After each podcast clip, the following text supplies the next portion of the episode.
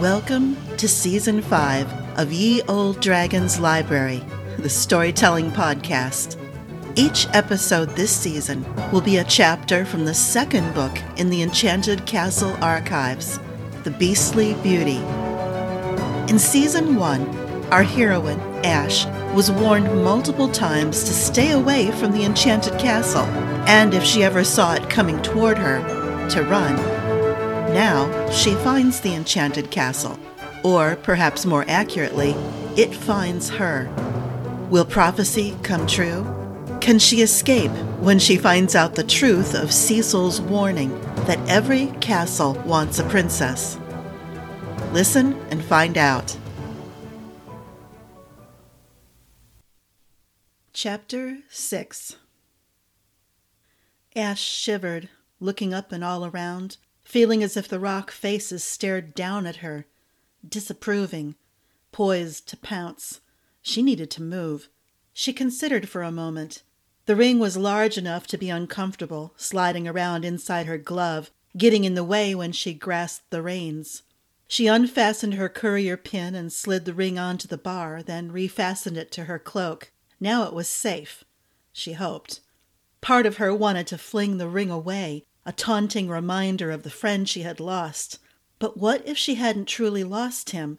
What if he was there, but perhaps through the pique of Justiciar Camwell or the attacks from those ancient magical artifacts, he had been silenced? How could she get him back? Go to Cecil for answers hidden in one of his many books? Go to Justiciar Camwell and. and do what? Threaten him until he restored the spirit of the ring? She needed answers. Sitting here and dithering wouldn't do her any good. She slid her glove back on her hand, clucked to the horse, and tugged on the reins. In moments, the horse headed down the road, through the maze of ravines, and out to the highway again. Ash gnawed on her problem, on the options to find answers, the possibilities of forcing Camwell to give the ring's spirit back to her. What if he hadn't taken or silenced the spirit? What rights did she have to make such a demand? The moment she crossed the border into Alfordia, if Lord Diggory hadn't received Philby's request to release Ash to join the couriers, she would be a servant bound to Castle Fairhold. Then there was the threat from Leithia and her prince and the Purple Sky magicians. First, she had to warn Castle Fairhold of Leithia's intentions, then find Justiciar Camwell and warn him. Would he listen now, without the ring to support her story? What would she do once she warned Fairhold? Return to Cecil, or try to find the Enchanter's Council, or seek magical libraries, on the thin chance an ancient book of magic would restore the ring to her? Far too many questions and avenues that could lead to disaster.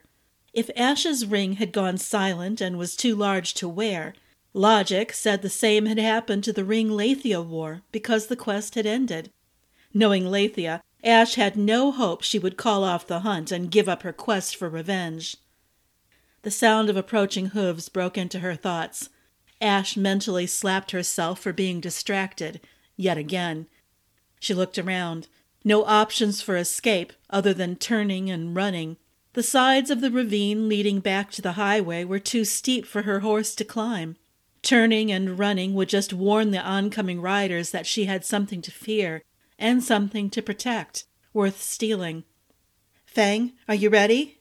Two thumps against the basket and her back. She smiled and felt for the knives tucked into the saddle, the knife at her waist, the knives tucked into the high tops of her riding boots. How many riders were there? The best option was to depend on Garin's speed and agility to get her out of their reach. Ah, Theosius, please guide me, guard me, save me from blood, she whispered. Thirty paces, and the riders were close enough to see details. Four men, all dressed in leathers and chainmail, with crossbows strapped to the sides of their saddles in easy reach, and swords at their waists. They were coated with dust. Their horses were the big, sturdy kind, better suited to long journeys rather than racing into battle. Were they heavily armed to defend themselves as they traveled through many lands? If so, what were they seeking? Or did they flee some stronger power and authority?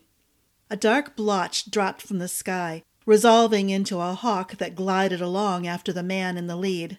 When the travelers drew closer, Ash saw the harness on the hawk's leg. It either hunted for the man it followed or it carried messages. Callan hadn't detected the hunters, but he had admitted that didn't mean they had gone away. They could have simply stopped all use of magic, going silent and undetected. Without the ring's guidance and his senses, she had no way of knowing if they were using magic right this moment and targeting her. Without the ring, maybe they couldn't sense her? They had no proof she was different from any other courier? Ten paces away, the leader raised his hand and called to her to stop. Ash complied because she had no other options. There was no room to slide past them to flee. Her only options were to fight, lead them back to the cavern and hide there until they went away, or comply and hope they weren't hunting for her. Had she changed enough that she didn't match the scrawny servant girl pretending to be a boy Leithia would have described to them? Show us your hands, the leader called, once he moved his horse forward so there were only four paces between the horses' noses. Ash hesitated, wagering that an innocent person would do so. She slowly raised her gloved hands. The man on the right of the leader swung down out of his saddle and stomped up to her. Gloves off, he snapped. Sir, why? He raised a hand as if to strike her. His leader called something in a foreign language, just a few words. It stopped him. The man, now standing by her stirrup on her right side, bared his teeth in a fierce, challenging smile. He produced a long, thin blade from nowhere. Ash caught her breath and braced for him to flick that knife at her face or her throat. She held up her hands to show she was complying. The leader chuckled. It sounded friendly, but the fierce light in his eyes gave it an entirely different feel. Ash pulled off both gloves and tucked them into her belt. She held out her hands, palms facing them.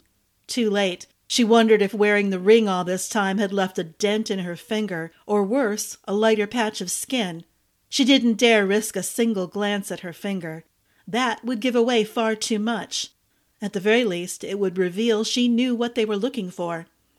The man caught hold of one hand, turning it over several times. Then he caught hold of the other, also examining it. Ash tried not to resist, but an itchy sort of hum spilled through her at the touch of his gloved hands. She feared the sensation would be far worse if his skin was bare as well. Was she sensing magic, or something else working in and through him? He called out a string of words in that foreign language. The anger in his voice turned the sound harsh. Ash braced for him to turn and strike, slash her with the knife, maybe reach up and pull her from the saddle. She hoped Fang was awake although she hated asking him to go into the bright sunlight spilling down straight into this ravine. How much blood could he coat himself with to stave off the smoking in his fur? Then the man stomped away from her, back to his horse. The hawk swooped down and landed on the leader's shoulder. Finally, the leader spoke, again in that foreign language. The four men turned as one, like in a dance, and headed down the road the way they had come, without another word to her. She smiled, shaky, suddenly dripping with sweat. Holding out her bare hands, she wasn't surprised to see them shake, just a little. So, the ring was right, and they couldn't sense her without it. Was that the final proof that the spirit was no longer in the ring? What were her chances of restoring him? Yes, Fang was a handy surprise weapon to have on hand, but she needed the ring's guidance and memory and his sense for magic if she was going to get any answers for herself. That's what we'll do, she said, speaking more to herself than to Fang. She turned as far as she could and reached under the loose top of the basket to pat him. We need the ring back. Tomorrow we'll be out of Macpellan and in Alfordia. Two days to reach Castle Fairhold. Hopefully by then I'll have some idea how to persuade the justiciar to restore the ring. Fang made a doubtful purr, ending on a high, inquisitive note. What do I do if he can't restore the ring? If what just happened here was caused by magic out of his control? Ash shook her head. We go to Cecil. If Cecil can't find me an answer. She shuddered and thought of the enchanted castle again. To get the ring back, would she risk getting caught in the castle or the forest? Yes, she thought she just might. Ash took a deep breath, whispered a short prayer for help, and clucked at Garin to get moving. They had a long road ahead of them. We've come to a break in the story. I'd like to take a moment to tell you about a book that you might be interested in reading. Looking for some space opera on the light side? Maybe something reminiscent of a certain groundbreaking TV show?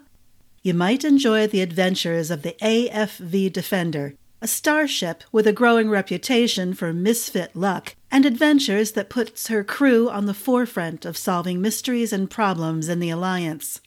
Book 1 Friendly Fire, in which the Defender is infested with miniature dragons. Book 2 Here There Were Dragons, in which the Defender is sent on a diplomatic mission to a planet with dragons in their history. Book 3 Etrusca's Vow. Lieutenant Makar is sent home to Nasandros to face possible execution, or worse, diplomatic marriage. Book 4 Inquest. Only one ship in the Alliance fleet has a reputation stranger than the Defender, and that's the Inquest, with her crew of rule breakers and miracle workers. When the two ships are assigned to work together, the biggest question is which one will survive the mission the AFV Defender series, space opera from Ye Olde Dragon Books. And now, back to the story. Ash's head ached from the storm of thoughts, speculations, and trying to interpret every odd sound, every inquisitive look as she passed various groups of travelers by the end of that first day without the ring's guidance. She could almost have laughed at the sense of being alone inside her own head and the ringing silence just beyond the nattering of her own thoughts. She scolded herself multiple times through the day for having grown so dependent on the ring to warn her when trouble approached, so she didn't trust her own instincts. What had happened to her alertness and instincts to determine if someone were friend or foe, and what to say or do? That sensitivity had helped her avoid trouble and stay somewhat invisible in the busy world of Castle Fairhold. Face the ugly truth, Ash, she whispered, as she approached the station house through growing darkness. You've grown lazy. She pressed her hand against the pin with the ring hidden behind it. Ring, if you can still hear me, if this is just a nasty reprisal spell from the Justiciar keeping me from hearing you, I hope you have some advice waiting when we can talk again to help me avoid this problem in the future.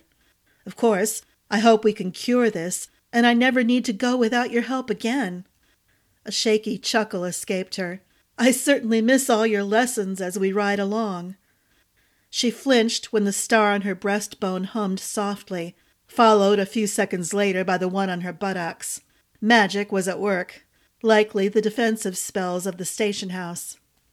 She smiled at the irony that what her parents' enemies intended for evil, either to keep her from realizing her magic potential or help them to track and trap her, had turned out to be somewhat useful for her. Ash reminded herself not to grow dependent on the stars. She wanted and needed to get rid of them as soon as possible. She made a note in her mind to talk with Hazel when she returned to Castle Fairhold. Now was the time to learn everything the hedge witch hadn't been able to teach her before she and Fang had fled. Oh, Fang! She nearly yanked on Garin's reins to stop him, just a few steps away from the gate of the fence around the station house. Are you going to be in trouble once we're back within Fairhold Downs? A few chirps came from her passenger, who had fortunately slept most of the day without any restless shifting. Ash had no idea how to interpret those sounds. She was getting better interpreting Fang's ear movements. Another place where she had been somewhat lazy, depending on the ring to speak for Fang, to hear his thoughts when she couldn't see him. We'll figure it out. Maybe I should leave you somewhere half a day's ride from Fairhold? A hard thump of the basket against her back was a clear enough negative answer. She grinned at Fang's refusal to be separated from her. Then the horse stepped through the gate. The star on her buttocks flared like a stab from a very large needle. She needed to get rid of the stars. You're just in time, a woman called as the door of the station house creaked open. I'm about to take the bread out of the oven. Hurry and settle your horse. I hope you have some good stories to tell. She leaned out, a tangle of bright red curls framing her cheerful, sharp boned face, and gestured at the stables attached to the building on the left side. It's been deathly quiet around here the last month or so. Quiet sounds wonderful, Ash responded, and slid out of her saddle. She watched from the corner of her eye as she led Garin around to the side entrance of the small stable of five stalls. The woman shut the door. Before she reached for the loop of leather holding the lid of the basket, Fang popped up and out. He turned three somersaults before he hit the ground. Have fun. Don't get into trouble, she called, as he leaped out into the thickening shadows.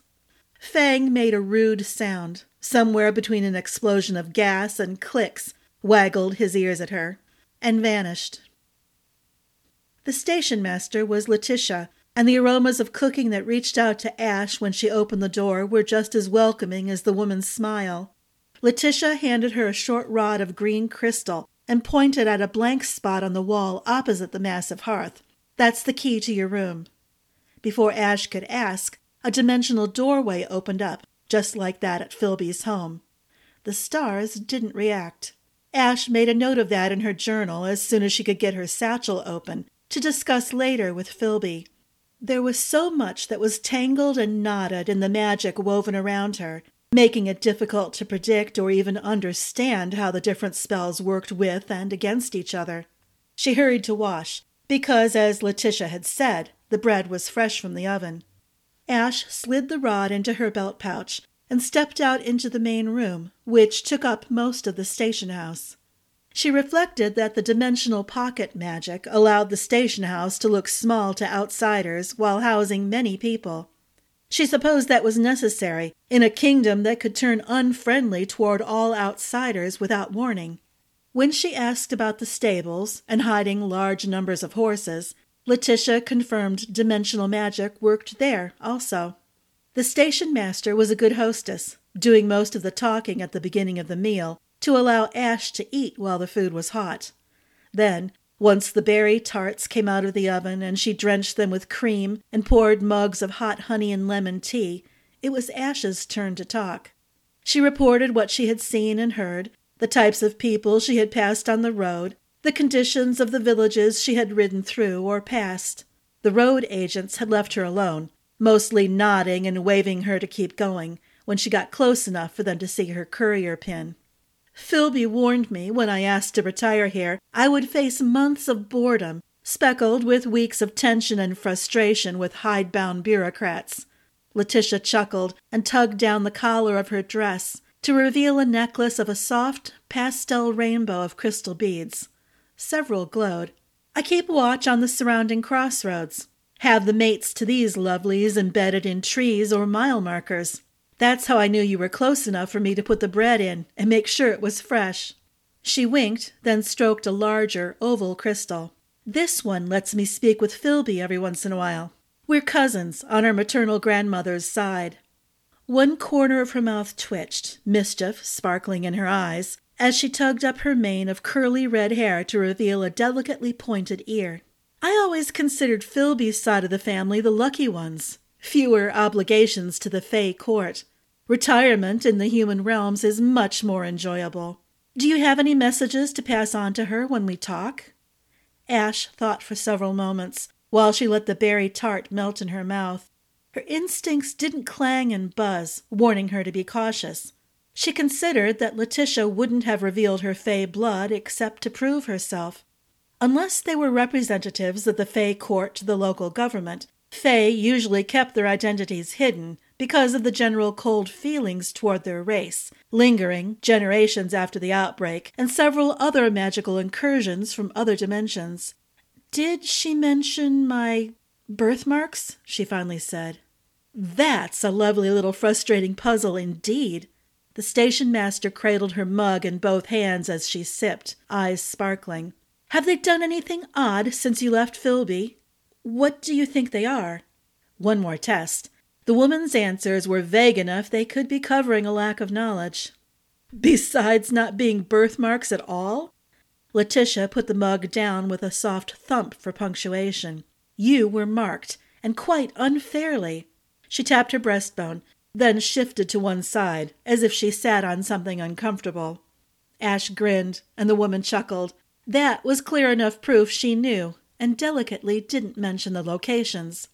You're wise to be cautious, girl. I agree with Philby. Those are tags, a beacon to lead your enemies to you when the time is right for them and wrong for you.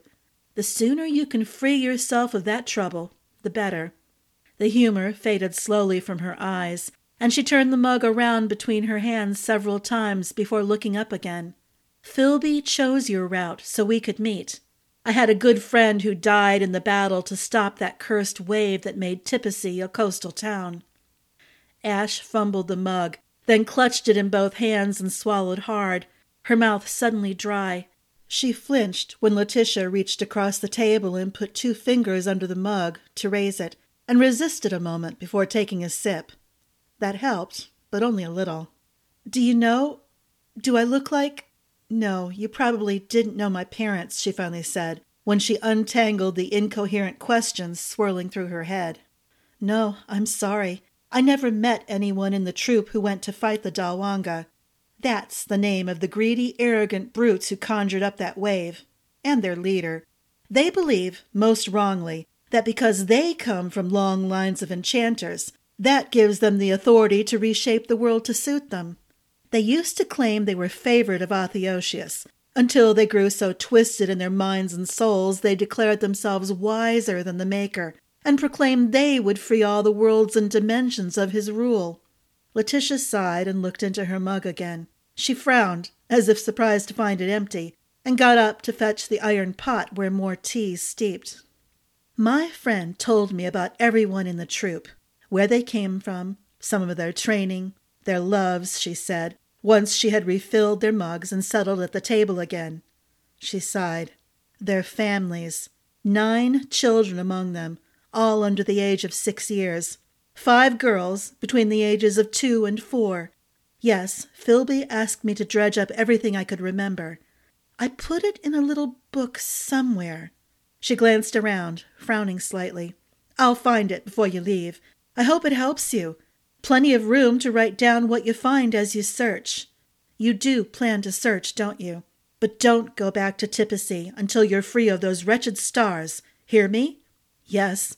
Ash made a face. I've been warned enough times. I'd be an utter fool to cast aside all that good advice. Letitia chuckled. Philby said you were smart. Now, what have those nasty tricks been doing to you lately? What sort of magic do they react to? And not react to. That could be more revealing in finding a way to unweave them. Before Ash went to bed, she and Letitia talked through everything she could remember of the stars. When they first started to appear, how they had reacted to spells in use and proximity to magical objects. It's a sad, cruel trick that pompous fool of a justiciar played on you, Letitia said. They had talked themselves dry, Ash had showed her the journal where she had been writing down everything she could remember about the stars and any encounters with seers and visionaries through her short life. Taking your friend away from you when you need him most. She snorted and reached to gather up their empty mugs. Of course, he had no obligation to show you any mercy or kindness, and he likely didn't intend for you to make friends with your overseer. Still, to lose him just when his wisdom could have helped us. Why, what's wrong, girl? She put down one mug and reached to put two fingers under Ash's chin and tip her head up to look in her face. I didn't exactly lose the ring, Ash whispered, when she couldn't be sure a sudden, aching surge of sorrow that squeezed her throat wouldn't emerge as an undignified sob.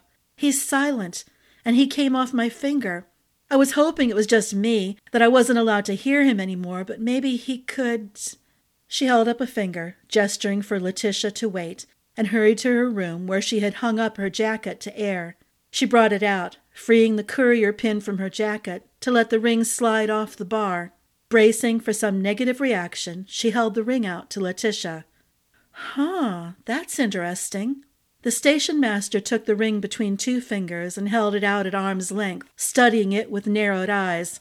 At first glance, it's nothing more than a nice little bauble, He's completely gone? Ash's voice cracked. This was worse than she had feared. She wished she hadn't even asked. We hope you enjoyed today's chapter. For more information on all the books and series featured in this podcast, or to purchase the ebook or audiobook for future reading and listening pleasure, please visit yeoldedragonbooks.com. You can also find more information about our books and purchase ebooks on our Patreon page, Ye Olde Dragon's Library. Please consider supporting the podcast to gain access to free stories or discounts, or a chance to purchase a new book in advance of release. Thanks for listening to this episode of Ye Olde Dragon's Library.